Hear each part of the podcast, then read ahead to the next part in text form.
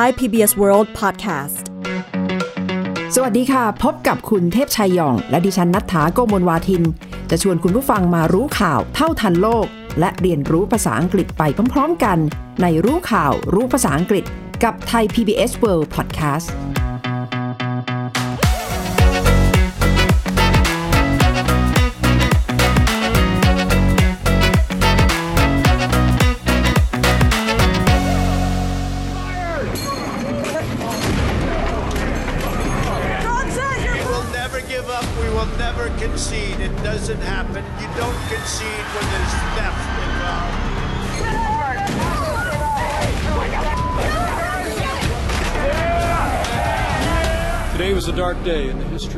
United States Capitol.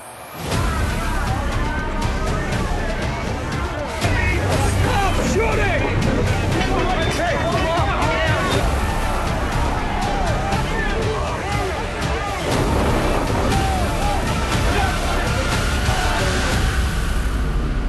สวัสดีค่ะ คุณเทพชัยคะ สวัสดีครับ เสียงที่ได้ยินไปนี่อาจจะไม่คาดคิดนะคะว่าก็คือฉากแห่งความวุ่นวายโกลาหล บริเวณอาคารรัฐสภาสหรัฐที่เกิดขึ้นในช่วงสัปดาห์ที่ผ่านมานะคะ เป็นเหตุการณ์ที่ผมก็เชื่อว่าช็อกคนอเมริกัน แล้วก็ทำให้คนทั้งโลกเนี่ยรู้สึกตื่นเต้นไปด้วยนะครับ เพราะว่าก็คงต้องไปถึงว่าอเมริกาซึ่งถูกมองว่าเป็นต้นแบบเป็นแม่แบบของประชาธิปไตยนะครับ จะต้องประสบกับเหตุการณ์ที่มันท้าทาย รากฐานของความเป็นประเทศประชาธิปไตยที่ยิ่งใหญ่ที่สุดประเทศหนึ่งในโลกนี้เลยนะครับโดยเฉพาะอย่างยิ่งการที่กลุ่มผู้ประท้วง ซึ่งเป็นกลุ่มคนที่สนับสนุนประธานาธิบดีโดนัลด์ทรัมป์เดินเท้ากันไปถึงหน้ารัฐสภาแล้วบุกเข้าไปข้างในได้ ก็มาจากการกระตุ้นของประธานาธิบดีโดนัลด์ทรัมป์เองนะคะ I know that everyone here will soon be marching over to the Capitol building to peacefully and patriotically make your voices heard. Today we will see whether Republicans stand strong for integrity of our elections, but whether or not they stand strong for our country. Our country. Our country ไม่มีคำถามเลยนะครับนี่มันชัดเจนมาก ใช่ค่ะ และขณะนี้สื่อมวลชนในสหรัฐ หลังจากที่ได้เกิดสถานการณ์ก็วิเคราะห์ วิพากษ์วิจารณ์ประธานาธิบดีโดนัลด์ทรัมป์แล้วก็พาดหัว หลาย ๆ วลีที่เกี่ยวข้องกับเรื่องประชาธิปไตยเรื่องของการยึดอำนาจ และที่น่าสนใจก็คือการออกมาแถลงของโจไบเดนนะคะ ผมคิดว่าโจไบเดนเนี่ยอธิบายภาพได้ชัดเจนที่สุดว่าสิ่งที่เกิดขึ้นเนี่ยมันคืออะไร At this hour, our democracy is under an unprecedented assault. Let me be very clear. The scenes of chaos at the Capitol do not reflect a true America. It's not protest, it's insurrection. น่าสนใจคำสุดท้ายค่ะ คุณเทพชัยที่โจไบเดนบอกว่าจะต้องหยุดพฤติกรรมที่เรียกว่า insurrection ขอให้ทรัมป์หยุดพฤติกรรมนี้ได้แล้วครับโจไบเดนบอกว่าเหตุการณ์ที่เกิดขึ้นเนี่ยมันไม่ใช่เป็น protest คำว่า protest เราคงจะคุ้นเคยนะครับแปลว่าการประท้วงกัน แต่ว่าโจไบเดนเรียกเหตุการณ์ที่เกิดขึ้นว่าเป็น insurrection นะครับ สะกด I N S U R R E C T I O N นะครับ ซึ่งแปลว่าการกรบฏ หรือว่าในที่นี่คงจะหมายถึงว่าเหตุการณ์จราจน ไม่ใช่เป็นการชุมนุม ไม่ใช่เป็นการประท้วง แต่เป็นเหตุจราจนแล้วนะครับโจไบเดนเจตนาใช้คำนี้ให้เห็นชัดเจนเลยนะครับว่าสิ่งที่ทรัมป์พยายามจะบอกว่านี่เป็นการแสดงออกเพื่อเรียกร้อง ปกป้องประชาธิปไตยเนี่ยมันไม่ใช่ มันเป็นเหตุจราจนนะครับ แล้วก็โจไบเดนก็พูดต่อไปแล้วก็มีคำหนึ่งที่ผมคิดว่าน่าสนใจมากเลย I am genuinely shocked and saddened that our nation, so long the beacon of light and hope for democracy, has come to such a dark moment. เขาบอกว่า I am shocked and saddened that our nation so long a beacon of light hope and democracy has come to such a dark moment นะครับ เป็นคำพูดที่จับใจพอสมควรในแง่ของการแสดงความรู้สึกนะครับ บอกว่า shock sadden ก็คือแน่นอนครับ คือทั้งช็อกแล้วก็รู้สึกเศร้าใจที่ประเทศอเมริกาเนี่ย so long a beacon of light hope and democracy นะครับนั่นคือเป็นเวลานานที่อเมริกาเนี่ยถูกมองว่าเป็น beacon of light hope and democracy ก็คือ beacon เป็นแปลว่าแสงสว่างใช่ไหมครับคือแสงที่ให้ความหวังกับคนครับแสงที่ชี้นำทางนะครับ beacon of light ก็คือแสงที่นำทาง hope เป็นแสงให้ความหวัง and democracy ก็เป็นแสงที่สะท้อนถึงความเป็นประชาธิปไตยนะครับเวลาเราใช้คำว่าบีคอนเนี่ยมันจะหมายถึงว่าอะไรก็ตามที่มันเป็นสัญลักษณ์ของของสิ่งเหล่านั้นนะครับอย่างเช่นเราบอกว่าอเมริกาเป็น beacon of democracy ก็คือเป็นตัวแทนเป็นสัญลักษณ์ของ democracy เพราะ beacon มันแปลว่าแสงสว่างใช่ไหมครับ ที่นี่ในในเวทีนี้โจไบเดนก็บอกว่าเนี่ยมันตอนนี้มันไม่ใช่แล้ว เพราะว่าตอนนี้มันกลายเป็นว่า has อเมริกา has come to such a dark moment ก็คือมาถึงจุดที่มันมืดมิดมากเลยนะครับคือคำว่าประชาธิปไตยเนี่ยเป็นสถานการณ์ที่คนอเมริกันเป็นห่วง รวมถึงอดีตผู้นำหลาย ๆ ท่านออกมาวิพากษ์วิจารณ์การไปก่อเหตุจลาจลเหตุวุ่นวาย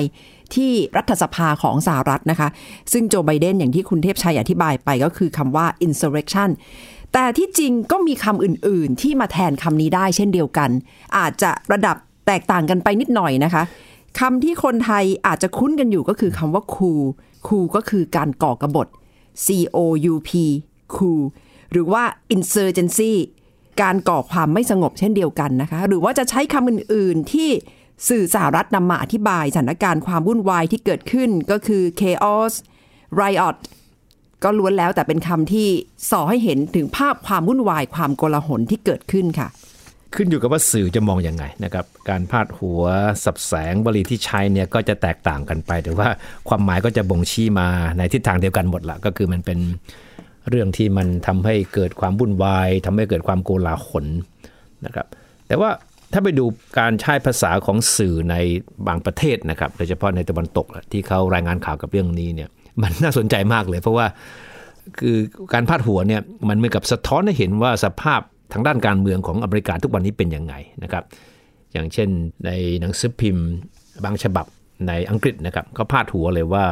democracy under siege นะครับ C S I E G E นะที่แปลว่าโดนล้อมหรือว่าโดนจับไว้เนี่ยนะครับ มันเห็นภาพชัดเจนเลยว่าประชาธิปไตยกำลังถูกล้อมจับอยู่นะครับ democracy under siege นะครับแล้วก็อีกฉบับหนึ่งก็มาดูว่า the coup ก็คูคำศัพท์ที่เมื่อสักครู่ที่คุณนัฐาพูดถึงนะครับ the coup of madness ก็คือเป็น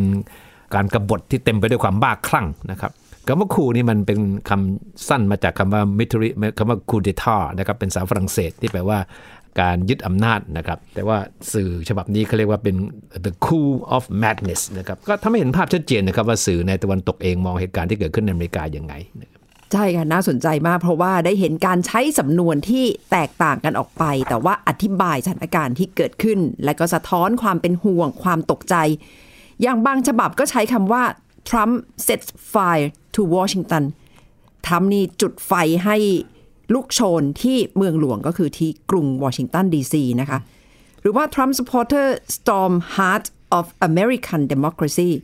ก็คือบุกเข้าไปที่หัวใจของประชาธิปไตยของอเมริกัน ก็คือรัฐสภาสหรัฐ ซึ่งอาคารรัฐสภานี้คนฟังถ้าไม่ค่อยคุ้นเคย ก็อาจจะไม่เข้าใจว่าทำไมถึงเรียกว่า Capital Capital นี่เมืองหลวงนะคะ แต่ว่าอาคารรัฐสภาก็คือ C A P I T O L ซึ่งก็หมายถึงอาคารรัฐสภาของสหรัฐค่ะ อย่างบางฉบับก็พูดถึงสถานการณ์ที่เกิดขึ้นว่าเป็นเหตุการณ์ที่ไม่เคยเกิดขึ้นมาก่อน ได้เห็นฉากของความรุนแรงและความโกลาหลก็คือ unprecedented scenes of violence and chaos คำว่า unprecedented นี่น่าสนใจนะครับความจริงมันไม่ใช่ใช้เฉพาะเหตุการณ์ที่มันยิ่งใหญ่ขนาดนี้นะครับ แต่จะพูดถึงเหตุการณ์ไหนก็ได้ที่มันไม่เคยเกิดขึ้นมาก่อน เช่นแม้ว่าในสิ่งที่เกิดขึ้นรอบตัวเรา เราไม่เคยเห็นมาก่อนเลยอยู่ดีมันก็เกิดขึ้นมา ก็บอกได้ว่า this is something unprecedented นะครับหรือว่าในที่ทำงานของเราในมหาวิทยาลัยที่เราเรียนหนังสืออยู่นะครับมันมีบางอย่างที่เขาทากันแล้วปรากฏว่าไม่เคยเกิดขึ้นมาก่อน หรือไม่แต่เนี่ยการเหตุการณ์ชุมนุมประท้วงในประเทศไทยในระดับที่เราเห็นนะครับก็เรียกได้ว่าเป็น something unprecedented ก็คือเป็นเหตุการณ์ที่เราไม่เคยเห็นมาก่อน แต่ว่าเพิ่งจะเกิดขึ้นเป็นครั้งแรกนะครับแต่ว่าแน่นอนในอเมริกาการยึด สภาคองเกรสเนี่ยมันต้องเป็น something very very unprecedented แน่นอน ใช่ค่ะ นอกจากสื่ออย่างสื่อในอังกฤษที่ให้ความสนใจกับเรื่องนี้ แล้วก็ได้เห็นการพาดหัวแล้วนะคะ สื่อของเยอรมนีเกาะติดเช่นเดียวกันนะคะคุณเทพชัยมีพาดหัว มีบทบรรณาธิการที่อธิบายวันรุ่นวายเนี่ยว่าเป็น day of shame for American democracy หรือว่าเป็นวันที่ดูแล้วน่าละอายสำหรับประชาธิปไตยอเมริกันนะคะ ก็เป็นการสะท้อนความเป็นห่วงสถานการณ์ที่เกิดขึ้นที่เกี่ยวข้องกับความเป็นประชาธิปไตยของสหรัฐด้วยความจริงถ้าเราอ่านสื่อภาษาอังกฤษในช่วงวันสองวันที่ผ่านมาเนี่ยคำศัพท์ที่เกี่ยวข้องกับเรื่องความตกใจ ความตะลึงพึงเพลิด ความเศร้าใจและทั้งหลายเนี่ยมันจะออกมาให้เราเห็นหมดเลยนะครับ เป็นเป็นโอกาสที่ดีมากในการที่จะเรียนรู้สับแสงที่มันอธิบายบรรยากาศหรือเหตุการณ์ที่มันรุนแรงแบบเนี้ย นะครับคำว่า shocking horrifying shameful นะครับเหมือนที่คุณนัทธาพูดไปเมื่อสักครู่เนี่ยนะมันมันอยู่ในพาดหัวของสื่อทั้งหลายที่เราติดตามอยู่เกือบทุกฉบับเลยนะครับ เพราะว่าทุกฉบับก็คงต้องการที่จะพาดหัว หรือค่ใช้คำศัพท์ที่ทำให้เห็นภาพมากที่สุดไงนะครับใช่ค่ะ โดยเฉพาะคำที่อธิบายประธานาธิบดีโดนัลด์ทรัมป์นี่หลายคำทีเดียวนะคะ คุณเทพชัย โดยเฉพาะคำว่า madness madness นี่ก็เป็นอีกคำหนึ่งที่คงจะสะท้อนบุคลิก ของความเป็นประธานาธิบดีโดนัลด์ทรัมป์ในช่วงเวลานี้ที่ปลุกคนกระตุ้นให้ผู้สนับสนุนของเขาเนี่ยออกมา ร่วมกันประท้วงเพื่อสนับสนุนเขา หรือว่าคำว่า shame ซึ่งแปลว่าน่าละอายกับพฤติกรรมที่เกิดขึ้นแล้วแสดงออกมาอย่างที่คนเห็นกันไปทั่วโลกด้วยนะคะ และสื่อส่วนใหญ่ที่รายงานเนี่ยก็จะชี้นิ้วไปที่โดนัลด์ทรัมป์ว่าเป็นคนที่ต้องรับผิดชอบกับเหตุการณ์ที่เกิดขึ้น เพราะว่าปลุกเร้าอย่างมากเลยนะครับเพราะฉะนั้น ก็เลยมีหลายฉบับที่ใช้วลีที่อธิบายให้เห็นภาพเลยนะครับว่าทรัมป์ต้องรับผิดชอบยังไงครับมีฉบับหนึ่งเขาบอกเลยว่าว่าสิ่งที่เกิดขึ้นเนี่ยทรัมป์ต้องรับผิดชอบโดยตรงเลยเขาใช้คำว่าเขา let the blame squarely at the outgoing president's feet นะครับ laying blame laying blame at someone's feet เนี่ยครับแล้ว feet คือเท้าเนี่ยนะครับก็คือ เป็นการบอกว่าคนคนนี้แหละต้องรับผิดชอบกับเหตุการณ์ที่เกิดขึ้น มันก็เป็นวลีที่เราสามารถใช้ในเหตุการณ์ที่ใกล้ตัวเราก็ได้นะครับถ้ามีใครทำอะไรที่ผิดเนี่ยเราก็ต้อง we have to lay the blame the blame at his feet ก็คือว่าคนคนนี้ต้องรับผิดชอบก็คือเอาความผิดที่ไปวางไว้ตรงเท้าเลยว่า ก็ไม่สามารถปฏิเสธได้ว่าเนี่ยก็ laying the blame at someone's feet นะครับค่ะอีกหนึ่งคำที่ทรัมป์เองก็มักจะถูกนิยามและถูกพูดถึงว่าเป็นคนหลงตัวเอง ก็คือคำว่า narcissism นะคะ หรือว่า narcissist พวกที่ชอบมองเงาตัวเองวันทั้งวันเอาแต่ส่องกระจก ก็จะถูกอธิบายว่านี่แหละเป็นพวกหลงตัวเอง หนังสือพิมพ์ฉบับหนึ่งในฝรั่งเศสก็อธิบายมีคำมีบทบรรณาธิการที่บอกว่า จริงๆเนี่ยโดนัลด์ทรัมป์ก็อาจจะอำลาตำแหน่งได้อย่างสง่างาม ดูแล้วสะท้อนความเป็นผู้นำที่แข็งแกร่ง หรือว่าเป็นประธานาธิบดีของประชาชน president of the people แต่กลับทำให้เกิดสถานการณ์แบบนี้ แล้วทำให้เกิดการบันทึกหรือว่าจารึกลงไปในประวัติศาสตร์ ว่าเป็นประธานาธิบดีที่ manhandle institution trample on democracy and divided his camp and thrown his presidency in a ditch ก็คือ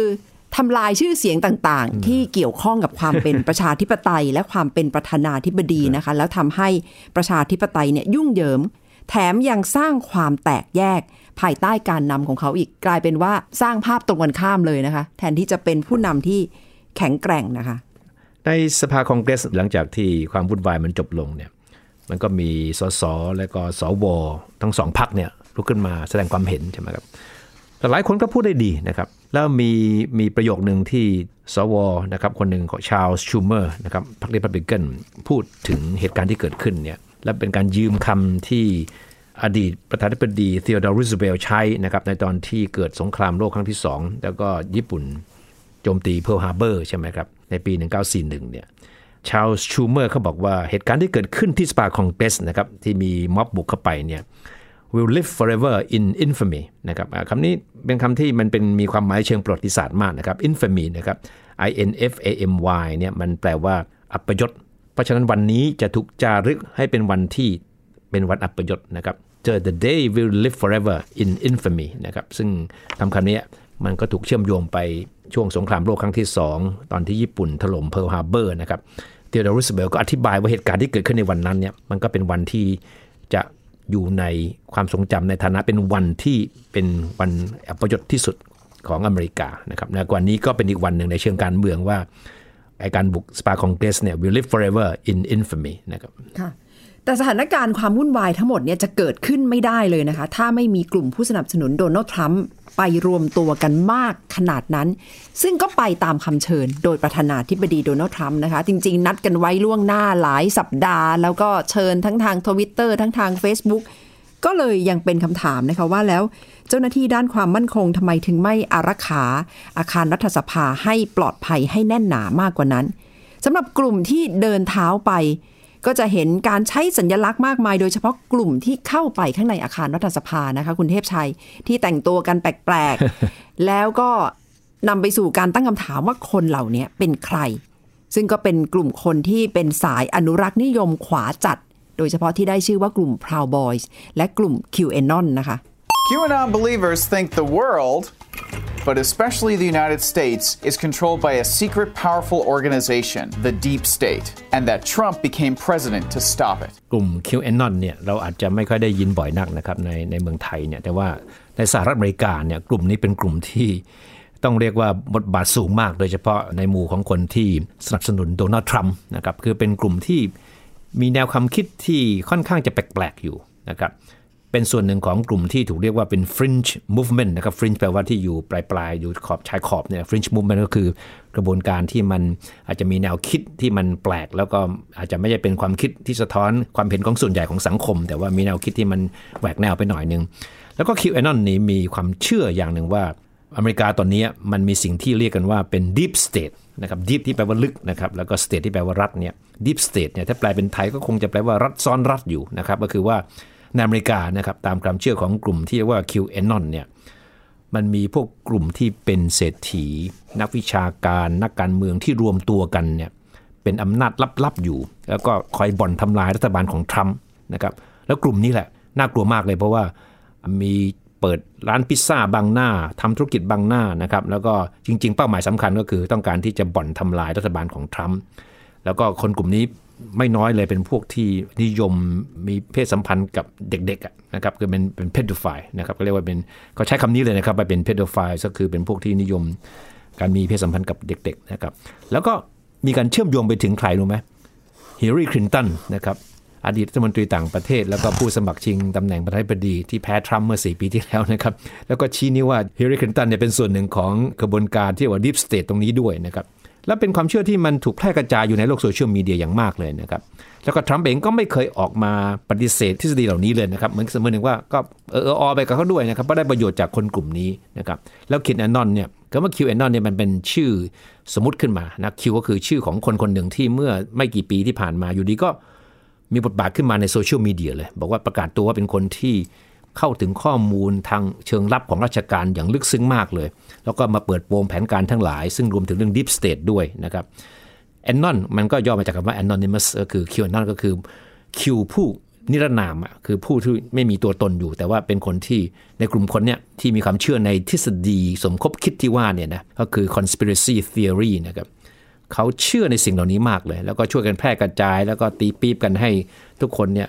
หันมาเชียร์ทรัมป์เนี่ยเพื่อเขาเชื่อว่าพระทรัมป์คนเดียวเท่านั้นที่สามารถปราบปรามไอ้พวก deep state นี้ได้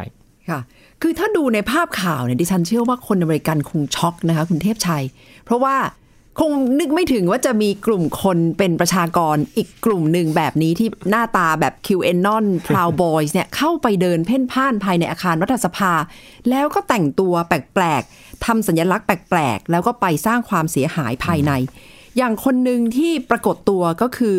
ชื่อว่าเจกแองเจลีหรือว่ากลุ่มคน QAnon เนี่ยเรียกเขาว่า QAnon ชามานเป็นคนที่ไม่ได้สวมเสื้อนะคะในวันนั้น แล้วก็สวม หมวกที่เป็นกะโหลก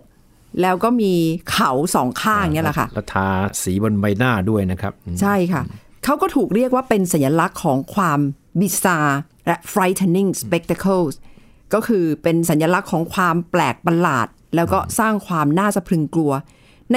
คลิปวิดีโอที่ออกมาก็คือเขาก็จะเดินไปตามจุดต่างๆนะคะ ภายในอาคารรัฐสภาของสหรัฐ แล้วก็แสดงสัญลักษณ์ของความเป็น แบบที่เขาต้องการให้คนเห็นว่าเป็นสมาชิกของกลุ่ม QAnon หลายๆ คนก็จะมีบุคลิกแปลกๆ แบบนี้นะคะสำหรับสมาชิกกลุ่มนี้นะคะโซเชียลมีเดียได้กลายเป็นเครื่องมือของการแพร่กระจายทฤษฎีสมคบคิดนี้ออกไปอย่างกว้างขวางมากเลย มีการสำรวจความเห็นของคนอเมริกันนะครับ ก็ปรากฏว่าคนอเมริกันเนี่ยไม่น้อยเลยนะครับที่สนใจเรื่องของ QAnon แล้วก็ไม่น้อยเช่นเดียวกันที่เชื่อว่าทฤษฎีของ QAnon เนี่ยน่าเชื่อถือมาก โดยเฉพาะพูดถึงเรื่อง Deep State พูดถึงเรื่องกระบวนการที่มีการบูชาซาตาน ผีร้ายทั้งหลายนะครับ แล้วก็ต้องการที่จะล้มล้างรัฐบาลของโดนัลด์ทรัมป์ นี่คือเหตุผลที่ทำให้หลายคนที่ออกมาเดินขบวน แล้วก็ถึงขั้นบุกเข้าไปในสภาคองเกรสเนี่ยมีความรู้สึกว่ากำลังทำในสิ่งที่ถูกต้องไงเพราะว่าเชื่อในทฤษฎีนี้ แล้วก็ต้องมาปกป้องทรัมป์เพราะเชื่อว่าทรัมป์คนเดียวเท่านั้นที่สามารถที่จะจัดการกับไอ้ความชั่วร้ายเหล่านี้ได้ค่ะก็เป็นน่าจะเป็นบุคลิกแล้วก็แนวทางการสื่อสาร ถ้าเกิดท่านผู้ฟังคุ้นเคยกับหนังอเมริกันนะคะ บางฉากของบางเรื่องก็จะเห็นตอนมืดๆมีคน ไปชุมนุมกันรอบกองไฟ แล้วก็ใส่แต่งตัวสีขาวทั้งหมด แล้วก็คลุมหน้าด้วย ก็จะเป็นส่วนหนึ่งของกลุ่มที่ถูกเรียกว่าเป็น white supremacist นะคะ ก็คือกลุ่มคนที่เชื่อว่าคนผิวขาวเท่านั้นแหละ ที่จะมีความเก่งกาจมีความโดดเด่น และมีความสามารถเหนือกว่าเผ่าพันธุ์อื่น ๆ แล้วแนวคิดแบบนี้ก็กำลังแพร่กระจายอย่างมากนะคะ โดยเฉพาะในยุคของโดนัลด์ทรัมป์อย่างกรณีของคุณเจกแองเจลี่เนี่ยมีคนไป คุยกับญาติของเขาด้วยนะคะ ว่าเขาเป็นคนยังไงทำไมเขาถึงบุกเข้าไปในอาคารรัฐสภาขนาดนั้น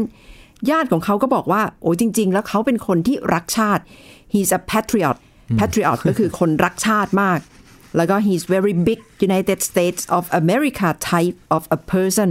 ก็คือเป็นคนที่คลั่งไคล้หลงไหลความเป็นสหรัฐ แล้วก็ภูมิอกภูมิใจอย่างมากกับความเป็นสหรัฐอเมริกานะคะ นี่ก็น่าจะสะท้อนมุมมองของคนที่มองกลุ่มคนที่เป็น QAnon แล้วก็ Proud Boys นะคะและนี่คงจะเป็นคำอธิบายว่าทำไมสโลแกนของทรัมป์ make America great again เนี่ย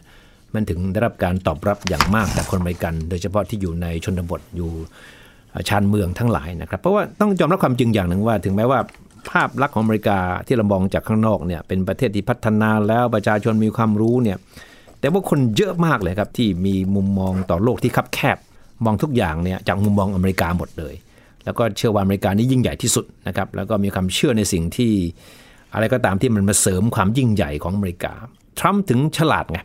การหาเสียงเมื่อ 4 ปีที่แล้วเนี่ยเขาถึงชนะใจคนเหล่านี้ได้สโลแกนที่ว่า make America great again เนี่ยมันเลยสะท้อนจริง ๆ สะท้อนความรู้สึกของคนอเมริกันไม่น้อยว่า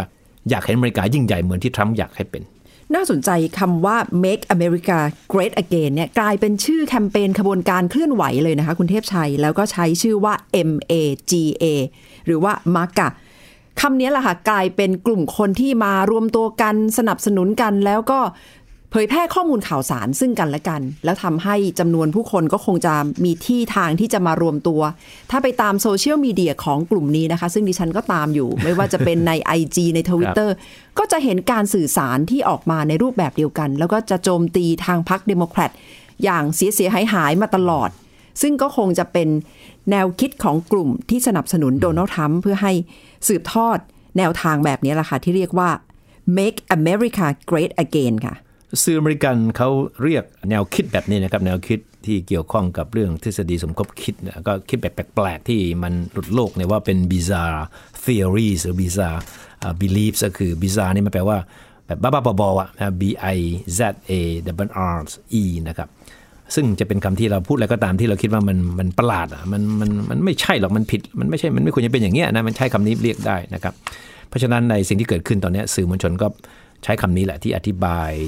ปรากฏการณ์ที่เกิดขึ้นในเวลานี้นะครับ แต่ว่าอีกด้านหนึ่งเราก็ต้องต้องมองในแง่บวกด้วยนะครับว่า การที่ภายในแค่ไม่กี่ชั่วโมงเนี่ยทางนักการเมืองทั้งหลาย ทั้งสภาร่างสภาบนอเมริกาก็สามารถที่จะจบกระบวนการที่จะให้การรับรองคะแนนที่ทำให้โจไบเดนเนี่ยชนะการเลือกตั้งเป็นประธานาธิบดีคนต่อไปได้อย่างรวดเร็วเนี่ยมันก็ทำให้เห็นถึงความแข็งแกร่งของระบบประชาธิปไตยอเมริกานะเพราะว่าเขาคิดว่าผมคิดว่ามันก็เป็นการพิสูจน์แหละว่า ว่ามันทำให้เห็นว่าถึงแม้จะโดนอย่างหนักนะครับโดนเหตุการณ์ที่เกิดขึ้นเนี่ยถ้าเป็นที่อื่นอาจจะเลื่อนการลงคะแนนเสียงไป 3-4 วันใช่ไหมครับเพื่อไปตั้งหลักกันหน่อย แต่ว่าถ้าดูจากเหตุการณ์ที่เกิดขึ้นแล้วเนี่ยมันชัดเจนมากว่านักการเมืองทั้งสองฝั่งทั้งริพับลิกันกับเดโมแครตเนี่ยมีความมุ่งมั่นมากเลยที่ต้องการพิสูจน์ให้เห็นว่า แรงกดดันแบบที่มันผิดกฎหมายแบบนี้เนี่ยมันไม่สามารถที่จะมาสกัดกั้นกระบวนการประชาธิปไตยได้นะครับ จอร์จดัมเบิลยูบุชอดีตประธานาธิบดีของสหรัฐเนี่ยก็พูดได้น่าสนใจมากออกมาประนามเหตุการณ์ที่เกิดขึ้นเลยนะครับ แล้วก็เรียกว่าสิ่งที่เกิดขึ้นในอเมริกาเมื่อสัปดาห์ที่แล้วนะครับ มันเป็นสิ่งที่เกิดขึ้นเฉพาะใน Banana Republic Banana ก็คือกล้วยนะครับค่ะ Banana Republic ก็คือถ้าแปลตามตัวคือ สาธารณรัฐกล้วยนะครับ ซึ่งความหมายจริง ๆ มันแปลว่าประเทศที่ล้าหลังด้อยพัฒนา Banana Republic มันหมายถึงประเทศที่เศรษฐกิจมันแย่มาก ต้องพึ่งพากับ เนี่ยสิ่งไม่กี่อย่างก็คือ ซึ่งส่วนใหญ่หมายถึงประเทศในแอฟริกาในเกาะบางเกาะนะครับที่สิ่งเดียวที่ส่งออกได้ในประเทศนี้ก็คือกล้วยนะครับเพราะฉะนั้นเวลาเราเรียกประเทศไหนก็ตามว่าเป็น banana republic เนี่ยมันหมายถึงประเทศที่ได้พัฒนา แล้วก็ผมก็จำได้ว่าประเทศไทยนะครับก็เคยถูกเรียกอยู่หลายครั้งเหมือนกันว่าเป็น banana republic ตอนที่มีเรื่องความวุ่นวายทางการเมืองมีปฏิวัติรัฐประหารนะครับแล้วก็เกิดความโกลาหลขึ้นในประเทศเนี่ยก็สื่อมวลชนบางสื่อในต่างประเทศก็ พูดถึงเมืองไทยก็เป็น banana republic เหมือนกัน ก็แสดงให้เห็นถึงความย่ำแย่ในแง่ของระบบการเมืองนะคะ ที่อาจจะทำให้เกิดปัญหาในแง่ของกลไก การทำงานของสสและสว แต่อย่างที่คุณเทพชัยวิเคราะห์ก็คือ การที่สามารถประชุมร่วมของสองสภาต่อไปได้ ถึงแม้จะเกิดเหตุการณ์วุ่นวายในอาคารรัฐสภาขนาดนั้น ก็แสดงให้เห็นถึงความแข็งแกร่ง ความมุ่งมั่นของสสสวของสหรัฐพาดหัวข่าวบางสำนักก็บอกว่า ทั้งโลกเนี่ยจับตามองอยู่โดยเฉพาะโลกละตินอเมริกาเนี่ยกำลังจะมองว่าสหรัฐกำลังจะคล้ายๆกับว่าถลายลงไปสู่ความเป็นประเทศแบบละตินอเมริกาหรือไม่นะคะ ซึ่งก็รู้ว่ามีความวุ่นวายเกิดขึ้นอย่างมาก ทั้งเรื่องของเศรษฐกิจสังคมการเมือง แล้วก็มักจะมีการปฏิวัติรัฐประหารอยู่หลาย ๆ ครั้งในหลาย ๆ ประเทศ ก็ถูกจับตามองแต่ว่าในที่สุดก็พิสูจน์นะคะว่าสามารถ เดินต่อไปได้ตามกระบวนการรัฐธรรมนูญค่ะก็ถือว่าเป็นการพิสูจน์ให้ให้โลกเห็นนะครับว่าอเมริกาพลิกตัวได้เร็วยังไงนะครับแล้วจริง ๆ แล้วถ้าเรามองเหตุการณ์ที่เกิดขึ้นอย่างรอบด้านเนี่ยก็ชัดเจนว่าถึงแม้ว่าภาพที่ออกมาก็คือโดนัลด์ทรัมป์พูดเสียงดังคนฟังเยอะ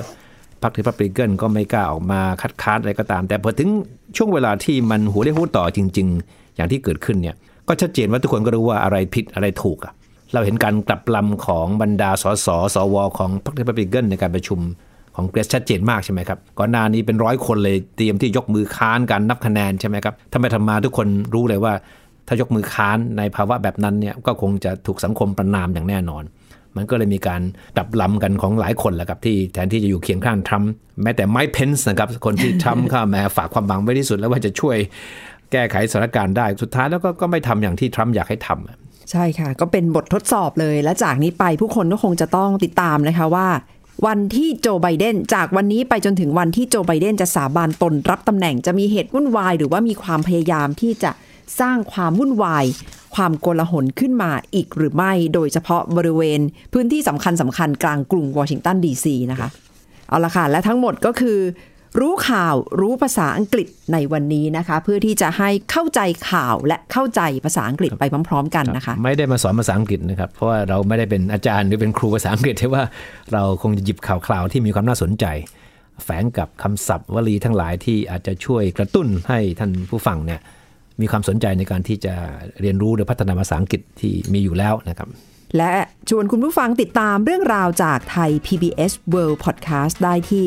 www.thaipbspodcast.com หรือแอปพลิเคชัน Thai PBS Podcast รวมถึงพอดแคสต์ช่องทางต่าง ๆ ที่คุณผู้ฟังกำลังฟังอยู่ด้วยนี้นะคะ และสำหรับวันนี้คุณเทพชัยยอง และดิฉันนัฐถาโกโมลวาทิน สวัสดีค่ะ สวัสดีครับ